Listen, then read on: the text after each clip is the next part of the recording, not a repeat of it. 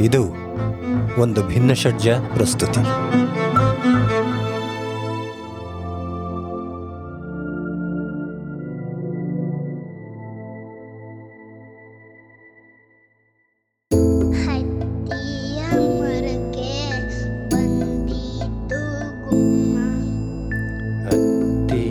ಭಿನ್ನಷಡ್ಜ ಅರ್ಪಿಸುತ್ತಿರುವ ಕನ್ನಡ ಕನ್ನಡಿಗೆ ಎಲ್ಲರಿಗೂ ಸ್ವಾಗತ.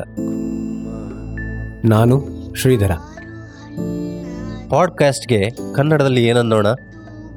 ಮುಗಿಲ ಮಾತು. ಆಕಾಶ ಭಾಷಿತ. ಇರಲಿ. ಇಲ್ಲಿ ನಾನು ಓದುತ್ತಿರುವ ಪುಸ್ತಕದ ಮುಖ್ಯವೆಂದು, ವಿಶೇಷವೆಂದು ಮತ್ತು ಕುತೂಹಲಕರವೆಂದು ಕಂಡ ಒಂದು ಭಾಗದ ಕನ್ನಡ ಭಾವಾನುವಾದವನ್ನು ಈ ಮೂಲಕ ನಿಮ್ಮೊಡನೆ ಹಂಚಿಕೊಳ್ಳುತ್ತಿದ್ದೇನೆ. ಇವತ್ತಿನ ಈ ಸಂಚಿಕೆಯಲ್ಲಿ ಎರಡು ಸಾವಿರದ ಐದರಲ್ಲಿ ಆಸ್ಟ್ರೇಲಿಯನ್ ಕಾದಂಬರಿಗಾರ ಮಾರ್ಕಸ್ ಜುಜಾಕ್ ಪ್ರಕಟಿಸಿದ ಬುಕ್ ಥೀಫ್ ಎಂಬ ಪುಸ್ತಕದಿಂದ ಒಂದು ಅಧ್ಯಾಯದ ಭಾವಾನುವಾದವನ್ನು ಓದುತ್ತಿದ್ದೇನೆ.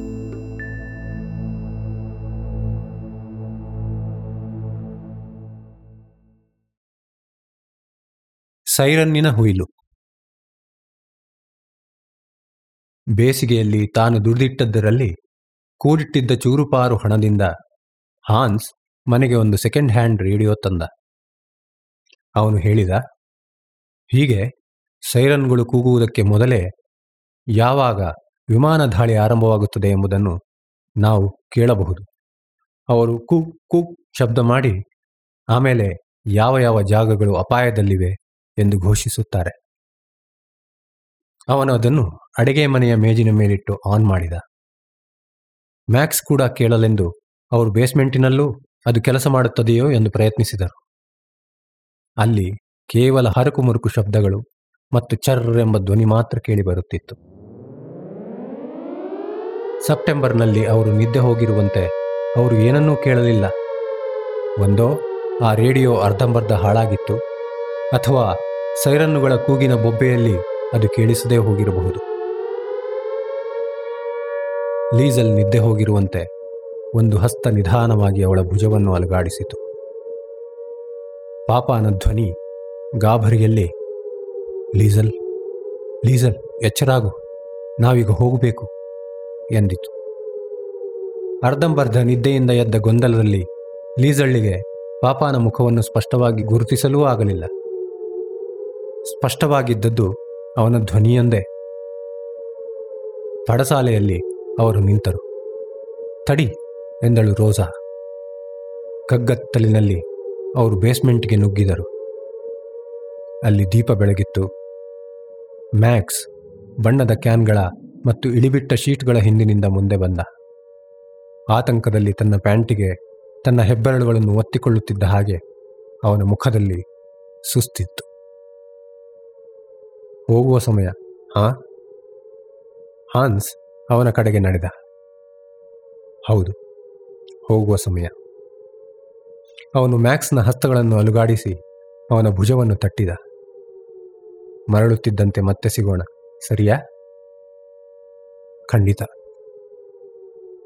ರೋಜಾ ಅವನನ್ನು ಅಪ್ಪಿಕೊಂಡಳು. ಲೀಸಲ್ ಕೂಡ. Good bye, Max. ವಾರಗಳ ಹಿಂದಷ್ಟೇ ಅವರೆಲ್ಲರೂ ತಮ್ಮ ಬೇಸ್ಮೆಂಟ್ನಲ್ಲಿ ಒಟ್ಟಿಗೆ ಉಳಿಯಬೇಕೋ ಅಥವಾ ಆ ಮೂವರು ಮಾತ್ರ ರಸ್ತೆಯ ಕೊನೆಯಲ್ಲಿರುವ ಫೀಡ್ಲರ್ ಕುಟುಂಬದ ಬೇಸ್ಮೆಂಟಿಗೆ ಹೋಗಬೇಕೋ ಎಂದು ಚರ್ಚಿಸಿದ್ದರು. ಮ್ಯಾಕ್ಸ್ನೇ ಅವರಿಗೆ ಸ್ಪಷ್ಟಪಡಿಸಿದ್ದ, ಇಲ್ಲಿನ ಬೇಸ್ಮೆಂಟ್ ತಕ್ಕಷ್ಟು ಆಳವಿಲ್ಲ ಎಂದು ಅವರು ಹೇಳಿದ್ದಾರೆ. ನಾನು ನಿಮ್ಮನ್ನೆಲ್ಲ ಆಗಲೇ ಬೇಕಾದಷ್ಟು ವಿಪತ್ತಿಗೆ ದೂಡಿಯಾಗಿದೆ, ಹಾನ್ಸ್ ತಲೆಯಾಡಿಸಿದ. ನಿನ್ನನ್ನು ನಮ್ಮ ಜೊತೆ ಕರೆದುಕೊಂಡು ಹೋಗಲಾಗುವುದಿಲ್ಲ ಎಂಬುದು ನಾಚಿಕೆಗೇಡು ದರಿದ್ರಾವಸ್ಥೆ. ಪರಿಸ್ಥಿತಿ ಹಾಗಿದೆ. ಹೊರಗಡೆ ಮನೆಗಳ ಕಡೆಗೆ ಸೈರನ್ ಬೊಬ್ಬೆ ಹೊಡೆಯುತ್ತಿದ್ದವು. ಜನ ತಮ್ಮ ಮನೆಗಳನ್ನು ತೊರೆದು ಓಡಿ ಬರುತ್ತಿದ್ದಂತೆ ಚಲ್ಲಾಪಿಲ್ಲಿಯಾಗಿ ಮತ್ತೆ ಸೇರಿಕೊಳ್ಳುತ್ತಿದ್ದರು. ರಾತ್ರಿ ನೋಡುತ್ತಿತ್ತು. ಕೆಲ ಮಂದಿ ಮರಳಿ ಅದರತ್ತ ನೋಡಿದರು. ಆಕಾಶದುದ್ದಕ್ಕೆ ಆ ತಗಡಿನ ಡಬ್ಬಗಳು ಹಾರುತ್ತಿರುವುದನ್ನು ಹುಡುಕುತ್ತ. ಹಿಮ್ಮಲ್ ಹಾದಿ ತಮ್ಮ ಅತ್ಯಮೂಲ್ಯ ವಸ್ತುಗಳನ್ನು ಅವಚಿಕೊಂಡಿದ್ದ ಜನರ ಸಿಕ್ಕಿನ ಮೆರವಣಿಗೆಯಾಗಿತ್ತು.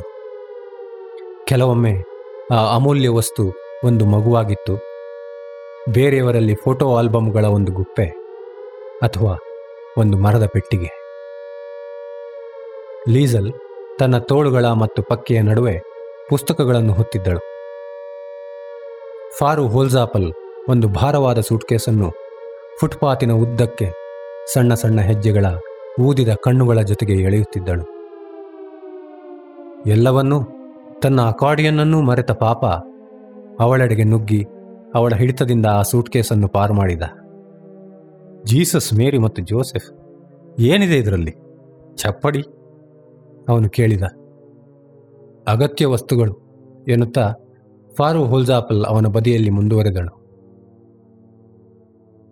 ಆರು ಮನೆಗಳನ್ನು ದಾಟಿ ಫೀಡ್ಲರ್ನ ಮನೆ ಇತ್ತು. ಅವರ ಕುಟುಂಬದಲ್ಲಿ ನಾಲ್ಕು ಜನರಿದ್ದರು. ಎಲ್ಲರಿಗೂ ಗೋಧಿ ಬಣ್ಣದ ಕೂದಲು ಮತ್ತು ಸುಂದರ ಜರ್ಮನ್ ಕಣ್ಣುಗಳಿದ್ದವು. ಎಲ್ಲಕ್ಕಿಂತ ಮುಖ್ಯವಾಗಿ ಅವರ ಬಳಿ ಒಂದು ಒಳ್ಳೆಯ ಆಳವಾದ ಬೇಸ್ಮೆಂಟ್ ಇತ್ತು. ಇಪ್ಪತ್ನಾಲ್ಕು ಜನ ಅದರೊಳಗೆ ನುಣಿಚಿಕೊಂಡರು. ಸ್ಟೈನರ್ ಕುಟುಂಬ ಫಾರು ಹುಲ್ಜಾಪಲ್, ಫಿಫ್ಕಿನ್ಸ್ ಒಬ್ಬ ಯುವಕ ಮತ್ತು ಜೆನ್ಸನ್ ಕುಟುಂಬದ ಮಂದಿ ಸೇರಿ. ಒಂದೇ ಒಂದು ಸಣ್ಣ ಬಲ್ಬ್ ಮಾಡಿನಿಂದ ಜೋತು ಬಿದ್ದಿತ್ತು. ಕೋಣೆ ತೇವವಾಗಿ ಶೀತವಾಗಿತ್ತು. ಜನ ನಿಂತು ಮಾತಾಡುತ್ತಿರುವಂತೆ ಚೂಪಾದ ಗೋಡೆಯ ತುದಿಗಳು ಅವರ ಬೆನ್ನಿಗೆ ಒತ್ತಿದವು. ಸೈರನ್ನಿನ ಮಸುಕಾದ ಕೂಗು ಕೋಣೆಯೊಳಕ್ಕೆ ಎಲ್ಲಿಂದಲೋ ಸೋರಿ ಬರುತ್ತಿತ್ತು. ಅವರು ಇಲ್ಲಿಗೆ ಹೇಗೆ ಬಂದು ತಲುಪಿದರು ಎಂದು ಹೇಳಿಕೊಳ್ಳುತ್ತಿದ್ದ ತುಣುಕುಗಳನ್ನು ಕೇಳಬಹುದಾಗಿತ್ತು. ಅವರಿಗೆ ಆ ಅಡಗುತಾಣದ ಗುಣಮಟ್ಟದ ಬಗ್ಗೆ ಗುಮಾನಿಗಳಿದ್ದರೂ ದಾಳಿಯ ಕೊನೆಯನ್ನು ಮತ್ತು ಸುರಕ್ಷಿತತೆಯನ್ನು ಸೂಚಿಸುವ ಆ ಮೂರು ಸೈರನ್ಗಳ ಕೂಗನ್ನು ಅವರು ಇಲ್ಲಿಂದ ಸುಲಭವಾಗಿ ಕೇಳಬಹುದಾಗಿತ್ತು. ವಿಮಾನ ದಾಳಿಯ ಸೂಪರ್ವೈಸರ್ನ ಅಗತ್ಯವಿರಲಿಲ್ಲ. ಕೆಲವೇ ಸಮಯದಲ್ಲಿ ಲೀಸಳ್ಳನ್ನು ಹುಡುಕಿ ರೂಢಿ ಅವಳ ಬದಿಯಲ್ಲಿ ನಿಂತಿದ್ದ. ಅವನ ಕೂದಲು ಚೂಪಾಗಿ ಸೀಲಿಂಗಿನಲ್ಲಿ ಏನನ್ನೋ ತೋರಿಸುತ್ತಿತ್ತು. ಒಳ್ಳೆಯದಲ್ವಾ? ಅವಳಿಗೆ ವ್ಯಂಗ್ಯವನ್ನು ತಡೆದುಕೊಳ್ಳಲಿಕ್ಕಾಗಲಿಲ್ಲ. ಬಹಳ ಸುಂದರ. ಅವನು, ಬಾ ಲೀಸಲ್, ಹಾಗಿರಬೇಡ. ನಾವೆಲ್ಲರೂ ನೆಲಸಮವಾಗುವುದೋ, ಕರಿಬೂದಿಯಾಗುವುದೋ, ಹೀಗೆ ಬಾಂಬುಗಳು ಮಾಡುವುದಕ್ಕಿಂತ ಕೆಟ್ಟದ್ದು ಇನ್ನೇನು ಆಗಲಿಕ್ಕೆ ಸಾಧ್ಯ? ಲೀಸಲ್ ಮುಖಗಳನ್ನು ಅಳೆಯುತ್ತಾ ಸುತ್ತ ನೋಡಿದಳು. ಯಾರು ಹೆಚ್ಚು ಗಾಬರಿಯಾಗಿದ್ದಾರೆ ಎಂಬುದರ ಪಟ್ಟಿ ಸಿದ್ಧ ಮಾಡಿಕೊಳ್ಳತೊಡಗಿದಳು. Hit list. ಒಂದು ಫಾರು ಹೋಲ್ಜಾಪಲ್. ಎರಡು, ಮಿಸ್ಟರ್ ಫೀಡ್ಲರ್. ಮೂರು, ಯುವಕ. ನಾಲ್ಕು ರೋಸಾ ಹೂಬರ್ಮನ್. ಫಾರು ಹೋಲ್ಜಾಪಳ್ಳ ಕಣ್ಣುಗಳು ಅರಳಿ ನಿಂತಿದ್ದವು. ಅವಳ ಸಣಕಲು ದೇಹ ಮುಂದಕ್ಕೆ ಬಾಗಿತ್ತು ಮತ್ತು ಅವಳ ಬಾಯಿ ಒಂದು ವೃತ್ತವಾಗಿತ್ತು. ಮಿಸ್ಟರ್ ಫೀಡ್ಲರ್, ಪದೇ ಪದೇ ಜನರನ್ನು ಹೇಗಿದ್ದೀರಿ? ಎಂದು ಕೇಳುವುದರಲ್ಲಿ ತನ್ನನ್ನು ವ್ಯಸ್ತನಾಗಿಸಿಕೊಂಡಿದ್ದ. ಆ ಯುವಕ ಶಿಲ್ಸ್ ತನ್ನ ಸುತ್ತಲಿನ ಗಾಳಿಯ ಜೊತೆಗೆ ಪಿಸುಗುಟ್ಟುತ್ತಾ ಅದನ್ನು ಹಳೆಯುತ್ತಾ ಬದಿಯಲ್ಲಿ ಒಬ್ಬನೇ ನಿಂತಿದ್ದ. ಅವನ ಹಸ್ತಗಳು ಜೇಬುಗಳಿಗೆ ಅಂಟಿ ಹೋಗಿದ್ದವು. ರೋಜಾ ಅತ್ಯಂತ ನಿಧಾನವಾಗಿ ಹಿಂದಕ್ಕೆ ಮುಂದಕ್ಕೆ ತೂಗುತ್ತಿದ್ದಳು. ಲೀಸಲ್ ಅವಳು ಪಿಸುಗುಟ್ಟಿದಳು. ಬಾಯಿಲ್ಲಿ ಅವಳು ಆ ಹುಡುಗಿಯನ್ನು ಹಿಂದಿನಿಂದ ತನ್ನ ಹಸ್ತವನ್ನು ಬಿಗಿಗೊಳಿಸುತ್ತಾ ಹಿಡಿದುಕೊಂಡಳು. ಅವಳು ಒಂದು ಹಾಡು ಹೇಳುತ್ತಿದ್ದಳು. ಆದರೆ ಅದು ಎಷ್ಟು ಮೆಲುವಾಗಿತ್ತೆಂದರೆ ಲೀಸಳ್ಳಿಗೆ ಅದನ್ನು ಪತ್ತೆಹಚ್ಚಲಾಗಲಿಲ್ಲ. ಆ ಸ್ವರಗಳು ಅವಳ ಉಸಿರಿನಲ್ಲಿ ಹುಟ್ಟಿ ತುಟಿಗಳಲ್ಲಿ ಸಾಯುತ್ತಿದ್ದವು. ಅವರ ಬದಿಗೆ ಪಾಪ ನಿಶ್ಶಬ್ದನಾಗಿ ನಿಶ್ಚಲನಾಗಿ ಇದ್ದ.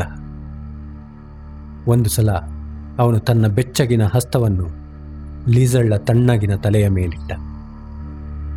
ನೀನು ಬದುಕುತ್ತಿ, ಅದು ಹೇಳಿತು. ಮತ್ತು ಅದು ಹೇಳಿದ್ದು ನಿಜವಾಗಿತ್ತು. ಅವರ ಎಡಬದಿಗೆ ಆಲೆಕ್ಸ್ ಮತ್ತು ಬಾರ್ಬರಾ ಸ್ಟೈನರ್ ತಮ್ಮ ಸಣ್ಣ ಮಕ್ಕಳ ಜೊತೆ ನಿಂತಿದ್ದರು. ಎಮ್ಮ ಮತ್ತು ಬೆಟ್ಟಿನ, ಆ ಇಬ್ಬರು ಹುಡುಗಿಯರು ತಮ್ಮ ಅಮ್ಮನ ಬಲಗಾಲಿಗೆ ಅಂಟಿಕೊಂಡು ಬಿಟ್ಟಿದ್ದರು. ದೊಡ್ಡ ಹುಡುಗ ಕರ್ಟ್ ಹಿಟ್ಲರ್ ಯೂತ್ನ ಪರಿಪೂರ್ಣ ಭಂಗಿಯಲ್ಲಿ ಮುಂದಕ್ಕೆ ನೋಡುತ್ತಾ, ಏಳು ವರ್ಷ ವಯಸ್ಸಿನ ಆದರೂ ಪುಟ್ಟ ಗಾತ್ರದ ಕೆರಿನ್ನ ಕೈ ಹಿಡಿದು ನಿಂತಿದ್ದ. ಹತ್ತು ವರ್ಷದ ಅನ್ನ ಮರಿ ಆ ಸಿಮೆಂಟ್ ಗೋಡೆಯ ಉಬ್ಬು ತಗ್ಗುಗಳೊಡನೆ ಆಡುತ್ತಿದ್ದಳು. ಸ್ಟೈನರ್ಗಳ ಇನ್ನೊಂದು ಬದಿಗೆ ಫಿಫ್ಕಿನ್ಸ್ ಮತ್ತು ಜೆನ್ಸನ್ ಕುಟುಂಬದವರಿದ್ದರು. ಫಿಫ್ಕಿನ್ಸ್ ಸಿಳ್ಳೆ ಊದುತ್ತಾ ಪ್ರತ್ಯೇಕವಾಗಿದ್ದ. ಗಡ್ಡದ ಮಿಸ್ಟರ್ ಜೆನ್ಸನ್ ತನ್ನ ಹೆಂಡತಿಯನ್ನು ಗಟ್ಟಿಯಾಗಿ ಹಿಡಿದುಕೊಂಡಿದ್ದ. ಮತ್ತು ಅವರ ಇಬ್ಬರು ಮಕ್ಕಳು ಮೌನದಿಂದ ಮಾತಿಗೆ ತೊಡಗಿ ಮತ್ತೆ ಮೌನವಾಗುತ್ತಿದ್ದರು. ಯಾವಾಗಾದರೊಮ್ಮೆ ಪರಸ್ಪರ ಕಿತ್ತಾಡಿ ನಿಜವಾದ ಚರ್ಚೆಗೆ ಬಂದಾಗ ಸುಮ್ಮನಾದರು. ಸುಮಾರು ಹತ್ತು ನಿಮಿಷದ ನಂತರ ಆ ನೆಲಮಾಳಿಗೆಯಲ್ಲಿ ಒಂದು ವಿಚಿತ್ರ ಬಗೆಯ ಚಲನೆ ಇತ್ತು. ಅವರ ದೇಹಗಳೆಲ್ಲ ಒಟ್ಟಿಗೆ ಬೆಸೆದುಕೊಂಡಿದ್ದವು. ಅವರ ಪಾದಗಳು ಮಾತ್ರ ಸ್ಥಾನವನ್ನು ಮತ್ತು ತೂಕವನ್ನು ಬದಲಾಯಿಸುತ್ತಿದ್ದವು. ನಿಶ್ಚಲತೆ ಅವರ ಮುಖಕ್ಕೆ ಕಟ್ಟು ಬಿದ್ದಿತ್ತು. ಅವರು ಪರಸ್ಪರರನ್ನು ನೋಡಿದರು ಮತ್ತು ಕಾದರು. ಡೂಡನ್ ಶಬ್ದಾರ್ಥಕೋಶ, ಭಯ, ಈಕ್ವಲ್ಸ್, ಒಂದು ಕೆಟ್ಟ, ಹೆಚ್ಚಿನ ಸಮಯ ಅಪಾಯದ ಅರಿವಿನಿಂದ ಅಥವಾ ನಿರೀಕ್ಷೆಯಿಂದ ಉಂಟಾದ ಬಲವಾದ ಭಾವನೆ. ಸಮಾನಾರ್ಥಕ ಶಬ್ದಗಳು ಭೀತ, ಆತಂಕ, ಭಯಾನಕ, ಇತ್ಯಾದಿ. ಬೇರೆ ಹಡಗುತಾಣಗಳಲ್ಲಿ ಜನರು ತಾಯ್ನಾಡಿನ ಪ್ರೇಮದ ಹಾಡುಗಳನ್ನು ಹಾಡುವ, ಅವರ ಉಸಿರಿನ ಸ್ತಬ್ಧತೆಯ ನಡುವೆ ಚರ್ಚೆಗೆ ತೊಡಗುವ ಕಥೆಗಳಿದ್ದವು. ಆದರೆ ಇಲ್ಲಿ ಫೀಡ್ಲರ್ ನೆಲಮಾಳಿಗೆಯಲ್ಲಿ ಇದ್ಯಾವುದೂ ನಡೆಯಲಿಲ್ಲ. ಆ ಜಾಗದಲ್ಲಿ ಕೇವಲ ಭಯ ಮತ್ತು ಮುನ್ನೆಚ್ಚರಿಕೆ ಹಾಗೂ ರೋಜಾಳ ಒಣಗಿದ ತುಟಿಗಳಲ್ಲಿನ ಸತ್ತ ಹಾಡು ಮಾತ್ರವಿತ್ತು. ಸೈರನ್ನುಗಳು ದಾಳಿಯ ಕೊನೆಯನ್ನು ಸೂಚಿಸುವುದಕ್ಕೆ ಸ್ವಲ್ಪ ಮುಂಚೆಯಷ್ಟೇ ಅಲೆಕ್ಸ್ ಸ್ಟೈನರ್ ನಿಶ್ಚಲವಾದ ಒಣಮುಖದವನು ತನ್ನ ಹೆಂಡತಿಯ ಕಾಲಿನಿಂದ ಆ ಮಕ್ಕಳನ್ನು ಬಿಡಿಸಿದ. ಅವನು ಕೈಚಾಚಿ ತನ್ನ ಮಗನ ಖಾಲಿ ಹಸ್ತವನ್ನು ಹಿಡಿದುಕೊಂಡ. ಇನ್ನೂ ಸ್ತಬ್ಧವಾಗಿ ದಿಟ್ಟಿಸಿ ನೋಡುತ್ತಿದ್ದ ಕರ್ಟ್ ತನ್ನ ತಂಗಿಯ ಹಿಡಿದಿದ್ದ ಹಸ್ತವನ್ನು ಬಿಗಿ ಮಾಡಿದ. ಬೇಗ ಬೇಸ್ಮೆಂಟ್ನಲ್ಲಿ ಇದ್ದ ಎಲ್ಲರೂ ಇನ್ನೊಬ್ಬರ ಹಸ್ತವನ್ನು ಹಿಡಿದುಕೊಂಡರು. ಮತ್ತು ಜರ್ಮನ್ನರ ಆ ಗುಂಪು ಒಂದು ಕೋರೆ ವೃತ್ತದಲ್ಲಿ ನಿಂತಿತ್ತು. ತಣ್ಣಗಿನ ಹಸ್ತಗಳು ಬಿಸಿ ಹಸ್ತದಲ್ಲಿ ಕರಗಿದವು ಮತ್ತು ಕೆಲವೊಮ್ಮೆ ಇನ್ನೊಂದು ಮನುಷ್ಯ ಜೀವಿಯ ನಾಡಿ ಬಡಿತ ಮತ್ತೊಬ್ಬನಿಗೆ ದಾಟಿತು. ಅದು ಪೇಲವವಾದ ಜಡ್ಡುಗಟ್ಟಿದ ಚರ್ಮದ ಪದರಗಳ ಮೂಲಕ ದಾಟಿತು. ಅವರಲ್ಲಿ ಕೆಲವರು ಕಣ್ಣು ಮುಚ್ಚಿದರು, ತಮ್ಮ ಅಂತ್ಯಕ್ಕೆ ಕಾಯುತ್ತಾ, ದಾಳಿ ಕೊನೆಗೂ ಮುಗಿಯಿತು ಎಂಬ ಸೂಚನೆಗಾಗಿ ಹಂಬಲಿಸುತ್ತ. ಆ ಮಂದಿ ಇದಕ್ಕಿಂತ ಉತ್ತಮವಾದದ್ದಕ್ಕೆ ಅರ್ಹರೆ? ಅವರಲ್ಲಿ ಎಷ್ಟು ಮಂದಿ ಹಿಟ್ಲರ್ನ ದೃಷ್ಟಿಯ ಮತ್ತಿನಲ್ಲಿ ಉನ್ಮತ್ತರಾಗಿ ಅವನ ಮಂತ್ರವನ್ನು, ಪಂಕ್ತಿಯನ್ನು, ವಾಕ್ಯಗಳನ್ನು ಮರುನುಡಿಯುತ್ತಾ ಸಕ್ರಿಯವಾಗಿ ಬೇರೆಯವರನ್ನು ನಾಶ ಮಾಡಿರಲಿಕ್ಕೆ ಸಾಕು? ರೋಸಾ ಹೂಬರ್ಮನ್ ಜವಾಬ್ದಾರಳೆ? ಒಬ್ಬ ಜೂನನ್ನು ತನ್ನ ಮನೆಯಲ್ಲಿ ಅಡಗಿಸಿಟ್ಟುಕೊಂಡವಳು. ಅಥವಾ ಹಾನ್ಸ್? ಅವರೆಲ್ಲರೂ ಸಾಯಲೇಬೇಕೆ? ಮಕ್ಕಳು? ಈ ಪ್ರತಿಯೊಂದು ಪ್ರಶ್ನೆಯ ಉತ್ತರವೂ ನನ್ನಲ್ಲಿ ಕುತೂಹಲ ಕೆರಳಿಸುತ್ತದೆ. ಆದರೆ ಅವು ನನ್ನನ್ನು ಮರಳು ಮಾಡುವಂತಿಲ್ಲ. ನನಗೆ ಗೊತ್ತಿರುವುದಿಷ್ಟೇ. ಆ ರಾತ್ರಿ ಅವರೆಲ್ಲರೂ ನನ್ನ ಸಾಮೀಪ್ಯವನ್ನು ಭಾವಿಸಿಕೊಂಡಿದ್ದಾರೆ. ಎಳೆಯವರನ್ನು ಮತ್ತು ಮಕ್ಕಳನ್ನು ಬಿಟ್ಟು. ನಾನೊಂದು ಸೂಚನೆಯಾಗಿದ್ದೆ. ನಾನೊಂದು ಸಲಹೆಯಾಗಿದ್ದೆ. ನನ್ನ ಕಾಲ್ಪನಿಕ ಪಾದಗಳೊಡನೆ ಅಡಿಗೆ ಕೋಣೆ ದಾಟಿ ನೆಲಮಾಳಿಗೆಯ ಮೆಟ್ಟಿಲುಗಳಲ್ಲಿ ನಡೆಯುತ್ತಾ. ಮನುಷ್ಯರೊಡನೆ ಹೆಚ್ಚಿನ ಸಲ ಸಂಭವಿಸುವಂತೆ ಪುಸ್ತಕ ಕಳ್ಳಿಯ ಶಬ್ದಗಳಲ್ಲಿ ನಾನು ಅವರ ಬಗ್ಗೆ ಓದುವಾಗ ಕರುಣೆ ತುಂಬಿ ಬಂತು. ಆದರೆ ಆ ಸಮಯದಲ್ಲಿ ಬೇರೆ ಬೇರೆ ಕಾನ್ಸಂಟ್ರೇಷನ್ ಕ್ಯಾಂಪುಗಳಲ್ಲಿ ನಾನು ಬಾಚಿ ಎತ್ತಿಕೊಂಡವರ ಮೇಲೆ ಬಂದಷ್ಟಲ್ಲ.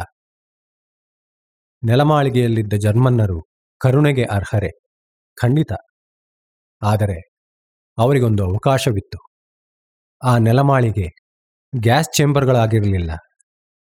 ಅವರನ್ನು ಅಲ್ಲಿಗೆ ಜಳಕಕ್ಕೆಂದು ಕಳಿಸಿರಲಿಲ್ಲ. ಆ ಮನುಷ್ಯರಿಗೆ ಬದುಕು ಇನ್ನೂ ಸಾಧ್ಯವಿತ್ತು. ಆ ಅಸ್ಪಷ್ಟವಾದ ವೃತ್ತದಲ್ಲಿ ನಿಮಿಷಗಳೇ ಕಳೆದವು. ಲೀಸಲ್ ರೂಢಿಯ ಕೈ ಹಿಡಿದಿದ್ದಳು ಮತ್ತು ತನ್ನ ಅಮ್ಮನ ಕೈಯನ್ನು ಕೇವಲ ಒಂದು ಯೋಚನೆ ಅವಳಲ್ಲಿ ವ್ಯಥೆ ಉಕ್ಕಿಸಿತು. ಮ್ಯಾಕ್ಸ್. ಹಿಮ್ಮಲ್ ಹಾದಿಯ ಮೇಲೆ ಬಾಂಬುಗಳು ಉರುಳಿದರೆ ಮ್ಯಾಕ್ಸ್ ಹೇಗೆ ಬಚಾವಾಗಬಲ್ಲ? ಅವಳ ಸುತ್ತ ಫೀಡ್ಲರ್ನ ನೆಲಮಾಳಿಗೆಯನ್ನು ಪರೀಕ್ಷಿಸಿದಳು. ಅದು ಹಿಮ್ಮಲ್ ಹಾದಿಯ ಮೂವತ್ಮೂರನೆಯ ಮನೆಯದ್ದಕ್ಕಿಂತ ತುಂಬಾ ಆಳವಾಗಿತ್ತು ಮತ್ತು ಹೆಚ್ಚು ಭದ್ರವಾಗಿತ್ತು. ಮೌನವಾಗಿ ಅವಳು ತನ್ನ ತಂದೆಯನ್ನು ಕೇಳಿದಳು. ನೀನು ಅವನ ಬಗ್ಗೆ ಯೋಚಿಸುತ್ತಿದ್ದೀಯಾ? ಆ ಮೌನ ಪ್ರಶ್ನೆ ಹೊಳೆಯಿತೋ ಇಲ್ಲವೋ ಅವನು ಕೂಡಲೇ ಹುಡುಗಿಯ ಕಡೆಗೆ ತಲೆದೂಗಿದ. ಅದಾದ ಕೆಲವು ನಿಮಿಷಗಳ ನಂತರ ತಾತ್ಕಾಲಿಕ ಶಾಂತಿಯ ಆ ಮೂರು ಸೈರನ್ಗಳು ಕೂಗಿದವು. ಹಿಮ್ಮಲ್ ಹಾದಿಯ ನಲವತ್ತೈದನೆಯ ಮನೆಯ ಮಂದಿ ನೆಮ್ಮದಿಯಿಂದ ಕುಸಿದರು. ಕೆಲವರು ತಮ್ಮ ಕಣ್ಣುಗಳನ್ನು ಕಿವಿಚಿ ಮತ್ತೆ ತೆರೆದರು. ಒಂದು ಸಿಗರೇಟನ್ನು ಹಂಚಿಕೊಳ್ಳಲಾಯಿತು. ಅದು ರೂಡಿ ಸ್ಟೈನರ್ನ ತುಟಿಗಳಿಗೆ ತಲುಪುತ್ತಿದ್ದಂತೆ ಅವನ ತಂದೆ ಅದನ್ನು ಕಸಿದುಕೊಂಡ. ನಿನಗೆಲ್ಲ, ಜಸ್ಸಿ ಓವನ್ಸ್? ಮಕ್ಕಳು ಪೋಷಕರನ್ನು ತಬ್ಬಿಕೊಂಡರು. ತಾವು ಬದುಕಿದ್ದೇವೆ ಮತ್ತು ತಾವು ಜೀವಂತವಾಗಿರುತ್ತೇವೆ ಎಂಬುದನ್ನು ಪೂರ್ಣವಾಗಿ ಅರಿತುಕೊಳ್ಳಲು ಎಲ್ಲರಿಗೂ ಹಲವು ನಿಮಿಷಗಳು ಹಿಡಿದವು. ನಂತರವಷ್ಟೇ ಅವರ ಪಾದಗಳು ಮೆಟ್ಟಿಲೇರಿ ಆಲ್ಬರ್ಟ್ ಫೀಲ್ಡರ್ನ ಅಡುಗೆ ಮನೆಗೆ ತಲುಪಿದವು. ಹೊರಗಡೆ ಜನರ ಮೆರವಣಿಗೆಯೊಂದು ಮೌನವಾಗಿ ಹಾದಿಯುದ್ದಕ್ಕೆ ಸಾಗಿತ್ತು. ಹೆಚ್ಚಿನವರು ಮೇಲಕ್ಕೆ ನೋಡಿ ಅವರ ಜೀವಕ್ಕಾಗಿ ದೇವರಿಗೆ ಧನ್ಯವಾದ ಹೇಳಿದರು. ಹೂಬರ್ಮನ್ ಮಂದಿ ಮನೆಗೆ ತಲುಪಿದ್ದೇ ನೇರವಾಗಿ ಬೇಸ್ಮೆಂಟಿಗೆ ಓಡಿದರು. ಆದರೆ ಮ್ಯಾಕ್ಸ್ ಅಲ್ಲಿ ಇರಲಿಲ್ಲ. ದೀಪ ಸಣ್ಣಗೆ ಕೇಸರಿಯಾಗಿ ಉರಿಯುತ್ತಿತ್ತು. ಅವರು ಅವನನ್ನು ಕಾಣಲಿಲ್ಲ, ಉತ್ತರವನ್ನೂ ಕೇಳಲಿಲ್ಲ. ಮ್ಯಾಕ್ಸ್ ಅವನು ಕಾಣೆಯಾಗಿದ್ದಾನೆ. ಮ್ಯಾಕ್ಸ್, ಎಲ್ಲಿದ್ದೀಯಾ? ನಾನು ಇಲ್ಲಿದ್ದೇನೆ. ಮೊದಲು ಅವರು ಆ ಶಬ್ದಗಳು ಬಣ್ಣದ ಕ್ಯಾನ್ಗಳ ಮತ್ತು ನೇತು ಹಾಕಿದ್ದ ಹಾಳೆಗಳ ಹಿಂದಿನಿಂದ ಬರುತ್ತಿವೆ ಎಂದುಕೊಂಡರು. ಆದರೆ ಲೀಸಲ್ ಮೊದಲು ಅವನನ್ನು ಕಂಡಳು. ಅವರ ಮುಂದೆಯಷ್ಟೇ. ಅವನ ನಿಸ್ತೇಜ ಮುಖ ಬಣ್ಣದ ಸಾಮಗ್ರಿಯ ಮತ್ತು ಬಟ್ಟೆಯ ನಡುವೆ ಅಡಗಿಕೊಂಡಿತ್ತು. ಅವನಲ್ಲಿ ಸ್ತಬ್ಧ ತುಟಿ ಕಣ್ಣುಗಳೊಡನೆ ಕೂತಿದ್ದ. ಅವನ ಕಡೆಗೆ ಅವರು ನಡೆದಾಗ ಅವನು ಮತ್ತೆ ಮಾತಾಡಿದ. ನನ್ನಿಂದ ತಡೆದುಕೊಳ್ಳಲಾಗಲಿಲ್ಲ. ರೋಜಾ ಮೊದಲು ಉತ್ತರ ಕೊಟ್ಟಳು. ಮೊಣಕಾಲೂರಿ ಅವನಿಗೆ ಮುಖ ಕೊಟ್ಟು, ಏನು ಹೇಳುತ್ತಿದ್ದೀಯಾ ನೀನು, ಮ್ಯಾಕ್ಸ್? ಎಂದಳು. ಅವನು ಉತ್ತರಿಸಲು ಒದ್ದಾಡಿದ. ಎಲ್ಲವೂ ತಣ್ಣಗಾದಾಗ ನಾನು ಮೇಲೆ ಪಡಸಾಲೆಗೆ ಹೋದೆ. ಅಲ್ಲಿ ಕಿಟಕಿಯ ಪರದೆ ಒಂದಿಷ್ಟೇ ತೆರೆದುಕೊಂಡಿತ್ತು. ಹೊರಗೆ ಕಾಣಿಸುತ್ತಿತ್ತು. ನಾನು ನೋಡಿದೆ. ಕೇವಲ ಕೆಲವೇ ಕ್ಷಣಗಳಷ್ಟೇ. ಅವನು ಹೊರಗಿನ ಪ್ರಪಂಚವನ್ನು ಇಪ್ಪತ್ತೆರಡು ತಿಂಗಳುಗಳಿಂದ ನೋಡಿರಲಿಲ್ಲ. ಅಲ್ಲಿ ಸಿಟ್ಟಿರಲಿಲ್ಲ, ವಿರೋಧವೂ ಇರಲಿಲ್ಲ. ಪಾಪ ಮೊದಲು ಕೇಳಿದ, ಹೇಗೆ ಕಾಣಿಸಿತು? ಅತೀವ ದುಃಖದೊಂದಿಗೆ ಅತ್ಯಂತ ಆಶ್ಚರ್ಯದಿಂದ ಮ್ಯಾಕ್ಸ್ ತಲೆ ಎತ್ತಿದ. ಅಲ್ಲಿ ನಕ್ಷತ್ರಗಳಿದ್ದವು.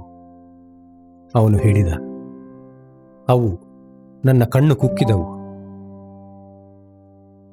ಆ ನಾಲ್ಕು ಜನ ಇಬ್ಬರು ನಿಂತಿದ್ದಾರೆ, ಉಳಿದವರು ಇಬ್ಬರು ಕುಳಿತಿದ್ದಾರೆ. ಎಲ್ಲರೂ ಆ ರಾತ್ರಿ ಒಂದಲ್ಲ ಒಂದು ಸಂಗತಿ ಕಂಡಿದ್ದಾರೆ. ಅದು ನಿಜವಾದ ನೆಲಮಾಳಿಗೆ, ಅದು ನಿಜವಾದ ಭಯ. ಮ್ಯಾಕ್ಸ್ ಚೇತರಿಸಿಕೊಂಡು ಎದ್ದು ನಿಂತ ಆ ಶೀಟುಗಳ ಹಿಂದಕ್ಕೆ ಮರಳಲು ಸಿದ್ಧನಾಗಿ. ಅವನು, ಅವರಿಗೆ ಶುಭರಾತ್ರಿ ಎಂದ. ರೋಜಾಳ ಒಪ್ಪಿಗೆಯೊಂದಿಗೆ ಅವನು ತನ್ನ ಪುಸ್ತಕದಲ್ಲಿ ಬರೆಯುತ್ತಾ ಚಿತ್ರ ಬಿಡಿಸುತ್ತಾ ಇದ್ದಂತೆ a song in the dark ಪುಸ್ತಕವನ್ನು ಓದುತ್ತಾ ಲೀಸಲ್ ಬೆಳಗಿನವರೆಗೂ ಅವನೊಂದಿಗೆ ಉಳಿದಳು. ಅವನು ಬರೆದ ಹಿಮ್ಮಲ್ ಹಾದಿಯ ಕಿಟಕಿಯೊಂದರಿಂದ ನಕ್ಷತ್ರಗಳು ನನ್ನ ಕಣ್ಣು ಕುಕ್ಕಿದವು.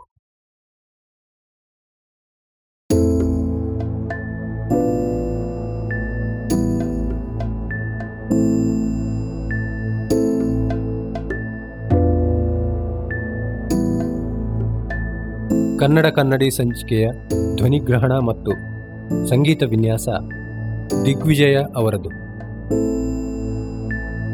ಪ್ರವೇಶಿಕೆಯಲ್ಲಿನ ಧ್ವನಿ ಶಿವಕಬೀರ ಮತ್ತು ಶ್ರೀಧರ ಅವರದು. ಕನ್ನಡ ಕನ್ನಡಿಯ ಪರಿಕಲ್ಪನೆ ಮತ್ತು ಪ್ರಸ್ತುತಿ ಭಿನ್ನಷಡ್ಜ ತಂಡದ್ದು ದಯವಿಟ್ಟು ಸಬ್ಸ್ಕ್ರೈಬ್ ಮಾಡಿ, ರೇಟಿಂಗ್ ಮಾಡಿ, ಶೇರ್ ಮಾಡಿ. ನಿಮ್ಮ ಅನಿಸಿಕೆಗಳನ್ನು ತಿಳಿಸಿ ಕನ್ನಡ ಕನ್ನಡಿಯ ಬೆಳವಣಿಗೆಗೆ ಸಹಾಯ ಮಾಡಿ. ಮತ್ತೆ ಸಿಗೋಣ ಮುಂದಿನ ಸಂಚಿಕೆಯಲ್ಲಿ.